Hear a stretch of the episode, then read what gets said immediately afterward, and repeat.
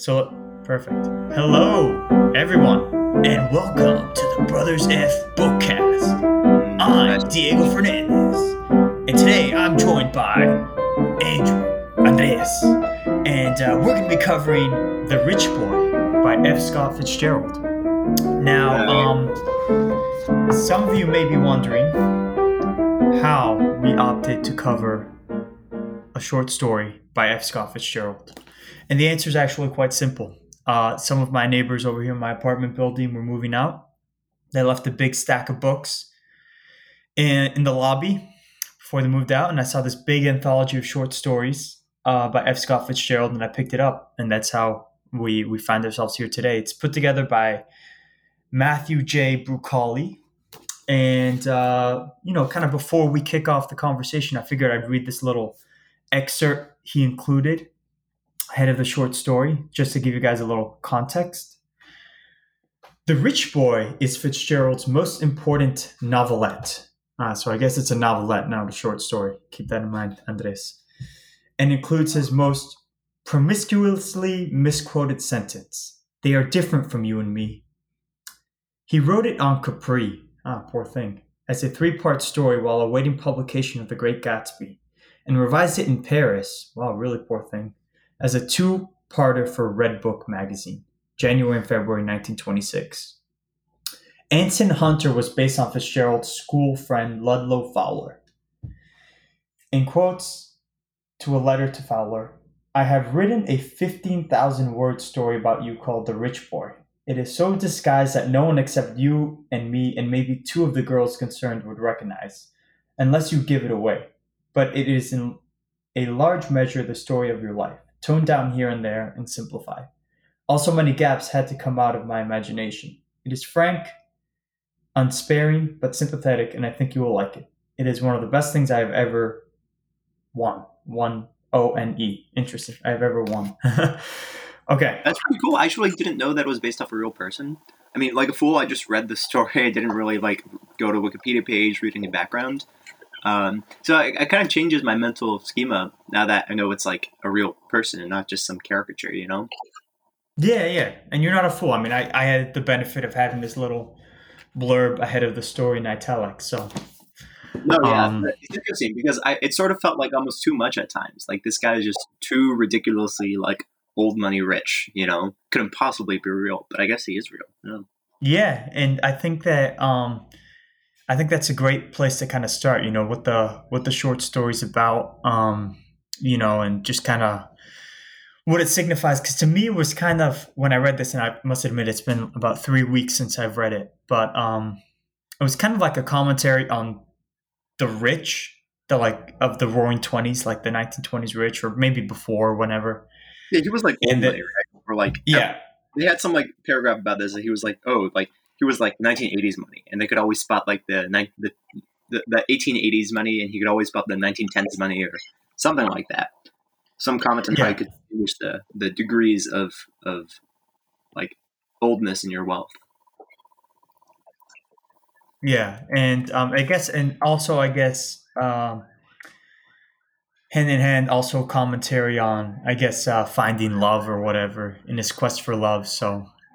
Um, Uh, so yeah, I think that there were like kind of two, um, two pronged approach. It's funny because when you mentioned that, I, I kind of want to read a line that I remember from it. It was, um, I know we're kind of just jumping in here, and you guys won't know who any of these characters are yet, but it was kind of funny. Um, Uncle Robert and his wife Edna had been great friends of Anson's youth, and the former was disappointed when his nephew's superiority failed to take a horsey form. He backed him for a city club.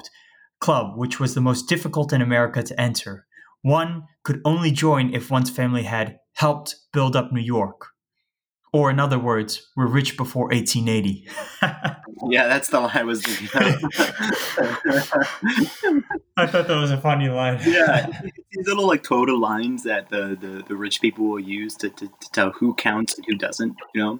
I mean, if you still go to like, like I don't know, the rich parts of Cape Cod, like I think I've been like once in my life. And my friend was walking me through. She she said like, "Oh, so that's the that's the such and such country club. That's for new money, and that's the such and such country club. That's for old money, right?" Like, These things are still out there. Yeah, they're they're absolutely still out there. It, it was yeah, it's interesting. So I guess uh, I'm just curious, you know, what are your kind of initial thoughts on the story? And uh, I know you kind of mentioned you thought it was too extreme at first, but now you see it's a real person. Want to see kind of how that that kind of shaped your impression of the overall story? Yeah, it's it's not like so crazy extreme. I will say I started the story sort of expecting to hate the guy for some reason. Um, Because he, yeah, it starts off very strong, sort of painting him this this classic like blue blood rich guy. Uh, you sort of want to hate him, but then you sort of go through his life, and he's certainly not like a super sympathetic character, but nor n- neither is he like very hateable either. He just sort of is a a dude who does decently well at like navigating people and orchestrating things.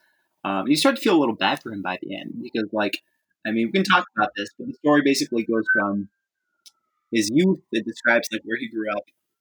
J H, could you mute yourself real quick? You're, mm-hmm. Yeah, so his youth, um, it talks about his college days. It says he wasn't particularly popular. I forget why, but it was something about like people not really trusting him or something. And then he goes to New York and his life really takes off because all the people who didn't really jive with him in college all of a sudden like learn that he's kind of the man in New York City.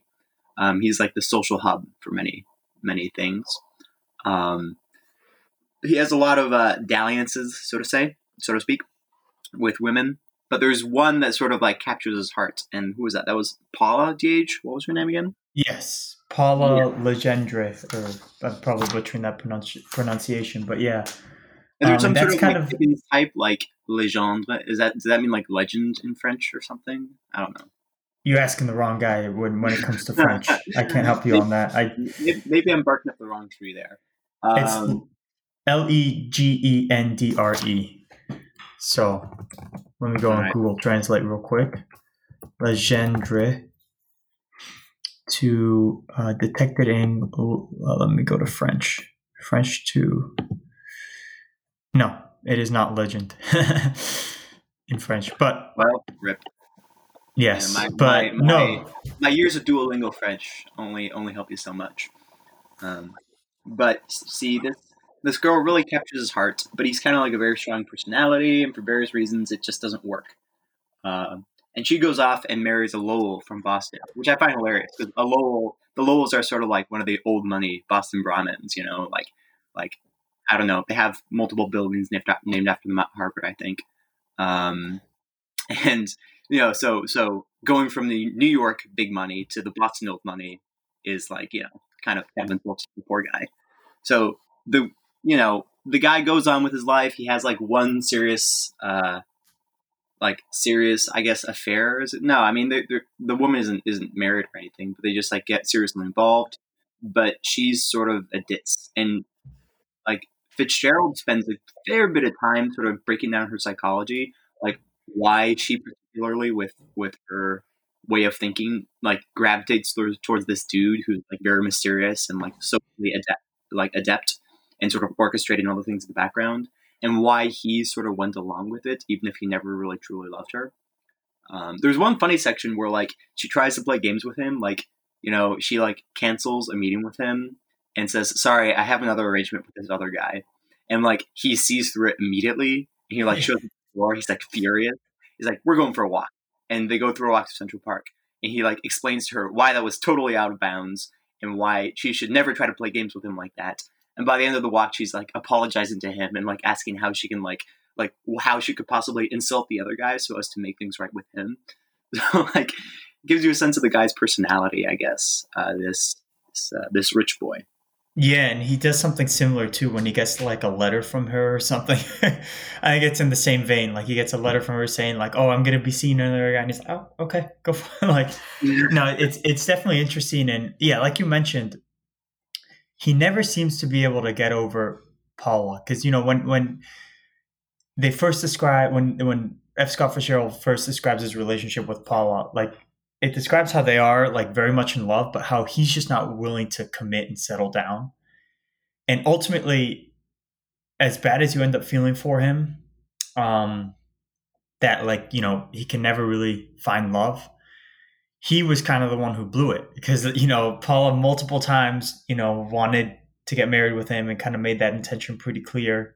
And he was kind of being lackadaisical about it, you know, and uh, yeah, he, was, he was a drunk, right? There were multiple yeah, scenes yeah. where like, like Paula was like, you got it, you got to chill out, you know, you got to stop being such a partier, or like you, you can't get like blindly drunk in front of everybody I know and love. Like that's an embarrassment. Please stop. And he would like, just not, he would just not listen to her. Um, yeah. Cause he's too, very- too like strong willed, you know? Um, yeah. But I don't know. It does, it does make you feel kind of sympathetic to the guy. Because like the rest of his life he spends like sort of trying to get over this girl. Um, yeah, and, and you know, after she marries this this like like rich Boston type, she then divorces and marries some other guy. I don't even know what his name is.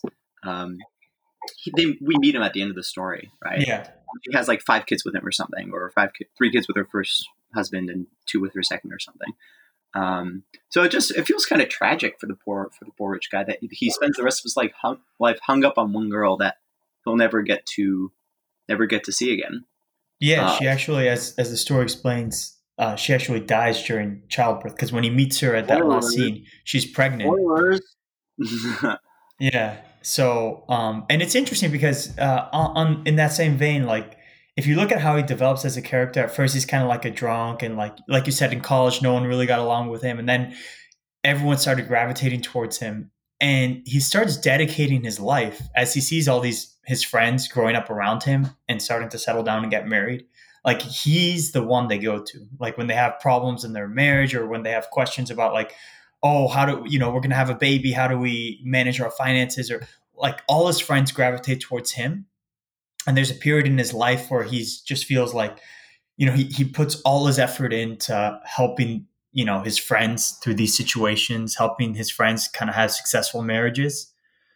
And then um, eventually they just all grow up older and kind of erase him from his life. Like there's that scene at the end where he tries to find all these people to hang out with. You know, he's he's back home in the city for the weekend. I think they've sold their country estate or something.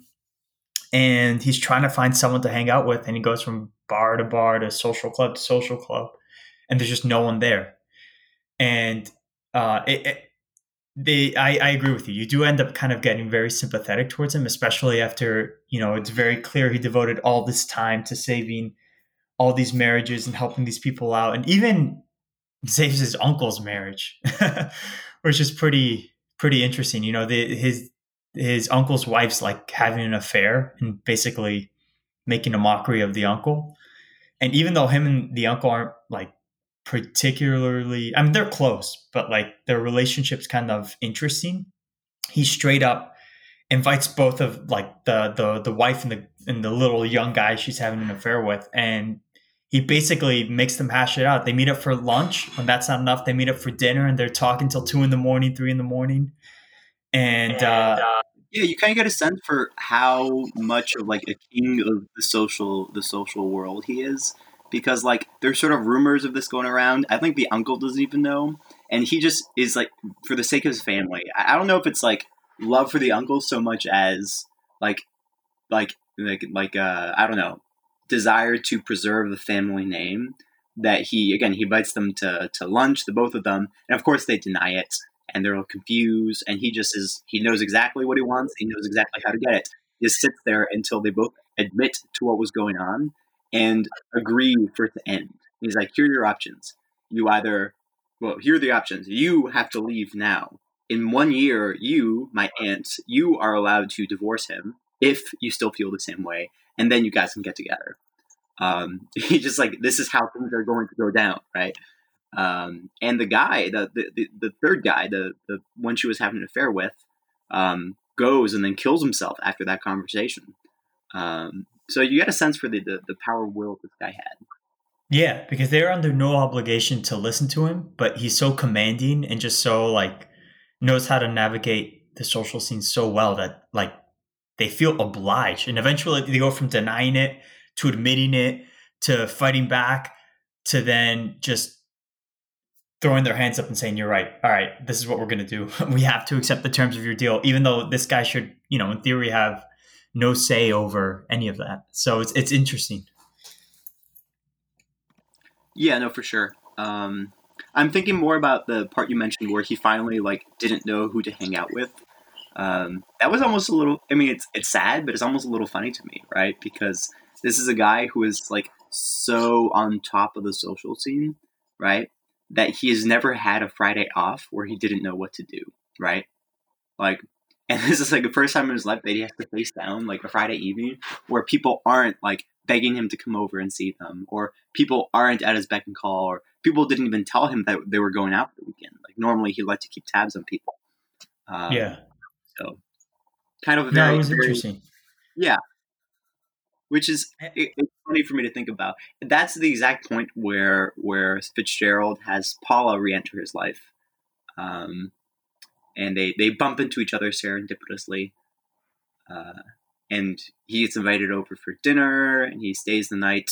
Uh, not in like a sordid way, like uh, like they just like put him up on the couch or something, right?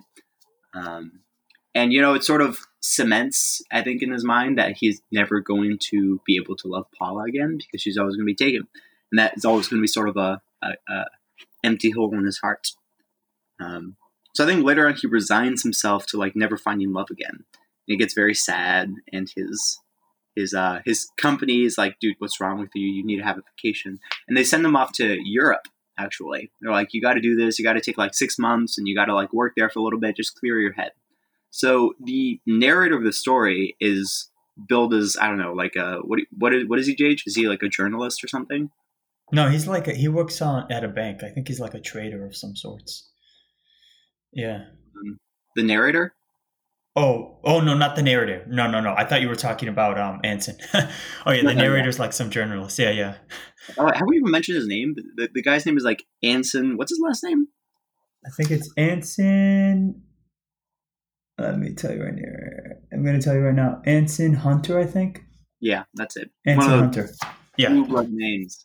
Anson Hunter. Um, what is it? Yeah, so he, he goes on this cruise with the, the narrator of the story, who's like some journalist or something. I think it's supposed to basically just be F. Scott Fitzgerald. It, especially yeah. now that, now that yes. this is a real person, right? Um, and they're on this cruise, and... Um, You know, he's kind of down. He's not really having a good time. And he, at this point, he's already learned that Paula has died in childbirth. So, like, the one love of his life is dead.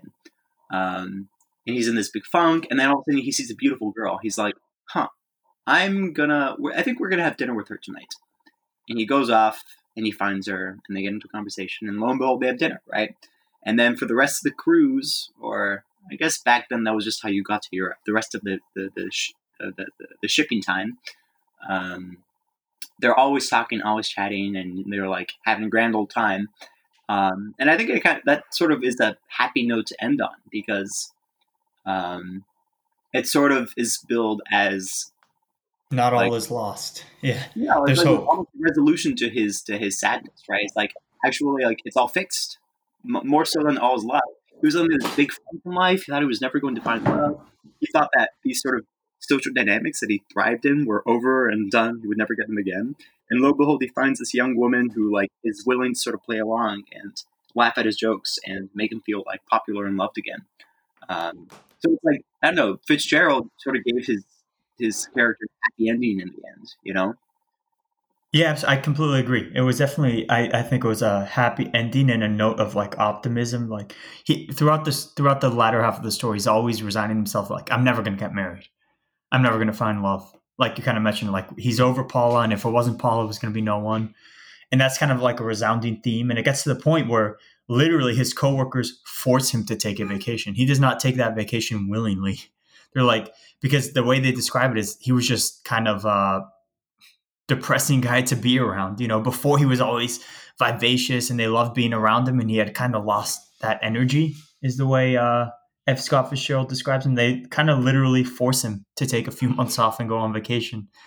Um, and it's interesting because all this like demise happens at the same time as, you know, he doesn't become destitute or poor, but basically his family loses the wealth they had because his, his parents die and then they have to sell the estate, but he's one of six children.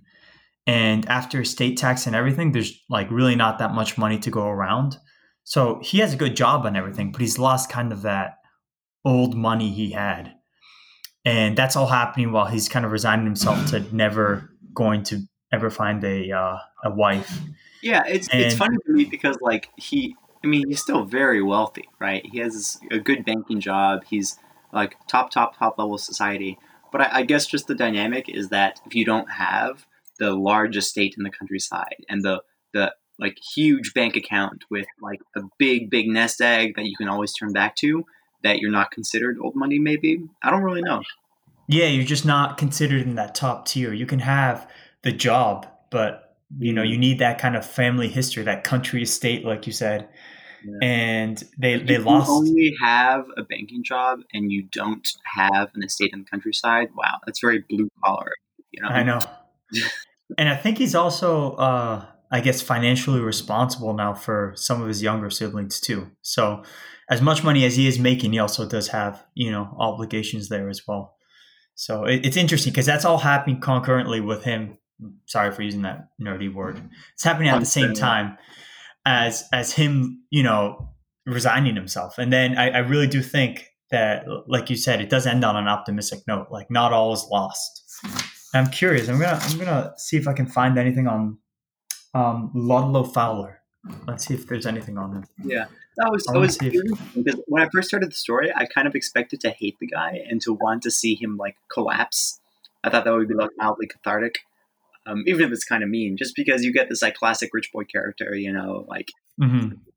you can. I'm sure you. I'm sure many many listeners have met the type every like once before, and you know, he's not a very sympathetic guy. But he kind of redeems himself over the course of the story. Like, not he's not perfect. You got to sort of wonder what his motivations are.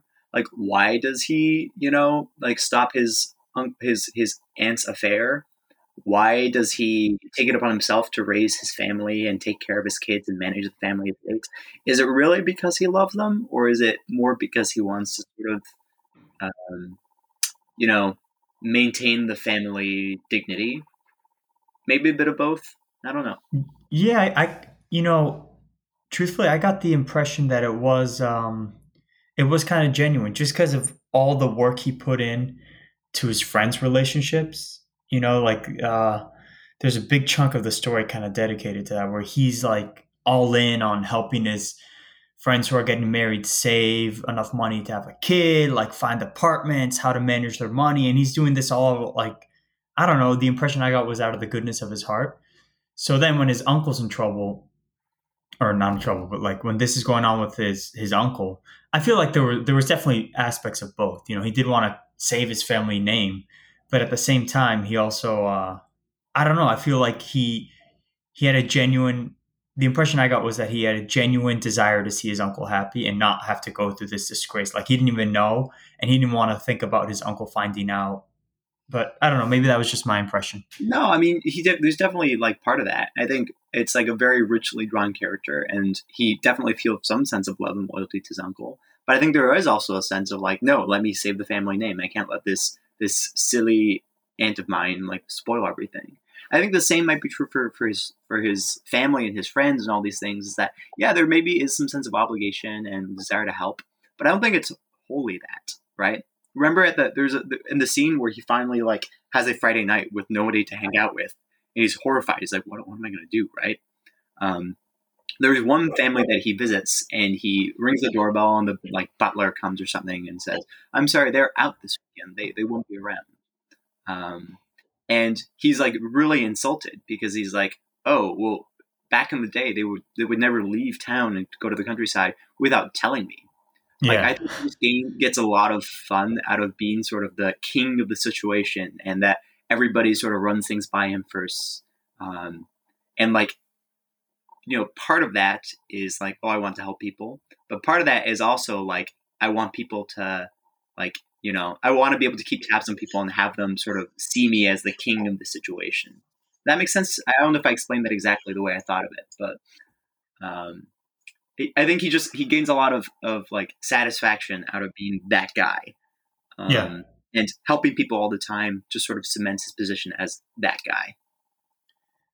So I guess uh, just to um, transition the conversation a bit, you know, it something I found out while reading this was that F. Scott Fitzgerald kind of had very strong opinions about the old rich, kind of like the rich and the Scots. He himself didn't exactly grow up wealthy. You know, his dad, um, they were by no means poor, but, you know, his dad had gotten laid off from a few jobs. They had to move from like Buffalo to Minneapolis to, they, they had to move around to kind of, um, cause you know, his father kept getting laid off and stuff. And I don't know, right at the beginning of the story, the third paragraph, he's, he's got an interesting blurb, and I wanted to see what you think about this, cause this is before he jumps in kind of talking about Anson. This is before we're introduced to the character. Let me tell you about the very rich. They are different from you and me. They possess and enjoy early, and it does something to them, makes them soft where, where we are hard, and cynical where we are trustful, in a way that, unless you were born rich, it is very difficult to understand. They think deep in their hearts that they are better than we are, because we had to discover the compensations and refuges of life for ourselves. Even when they enter deep into our world or sink below us, they still think that they are better than we are. They are different. The only way I can describe young Anson Hunter is to approach him as if he were a foreigner and cling stubbornly to my point of view. If I accept his for a moment, I am lost. I have nothing to show you but a pre- preposterous movie. Inter- I'm just kind of interested what you thought about that. Gosh, I mean, he has three paragraphs of stuff that's in that vein before the story really dives in. Um, and it's three paragraphs like philosophizing on like characters and types and plurals and rich boys and stuff, right? Um, and to be honest, I'm not sure I liked it. Uh, maybe I just don't really get it yet, but like, it's just like this sort of very wafty, philosophical, abstracted, like, what is a person? What is a rich person, right? And then he dives into the story, which I liked a lot, because it's like sort of spinning out the character was a very entertaining story to follow along with. So if it had been like, you know, like twenty paragraphs of sort of like rationalizing about the, the subtleties of what it is to be a person and a character and a type, I would have hated this short story. I'm glad that he just sort of limited himself and dove right into the interesting stuff later. Yeah, I, I actually completely agree. Sorry? What were your thoughts about the uh, section?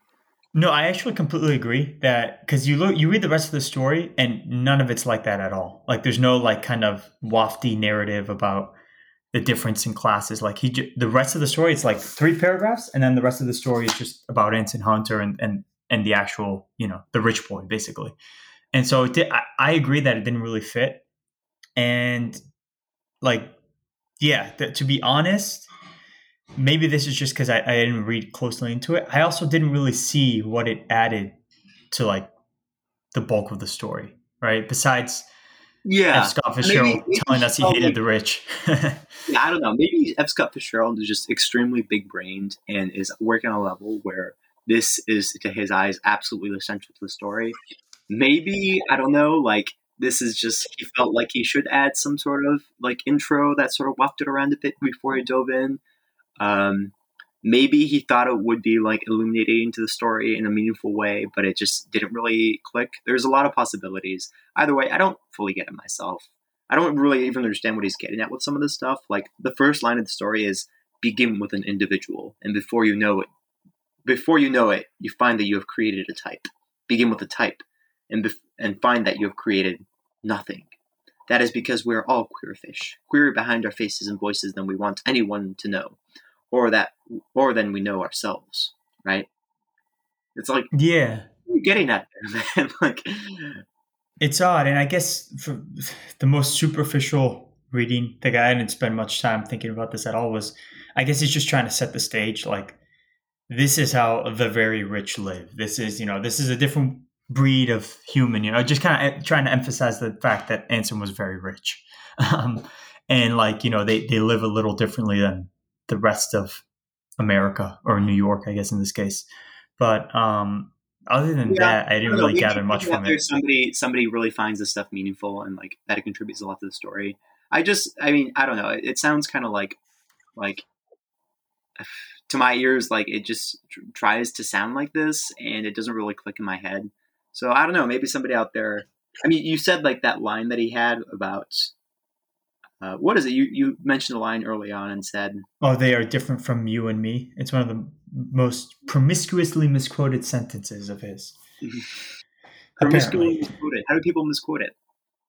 I don't know. Maybe in English classes, it's brought up as a, you know, you know, The Great Gatsby being his most famous work, also having to do with the uber wealthy.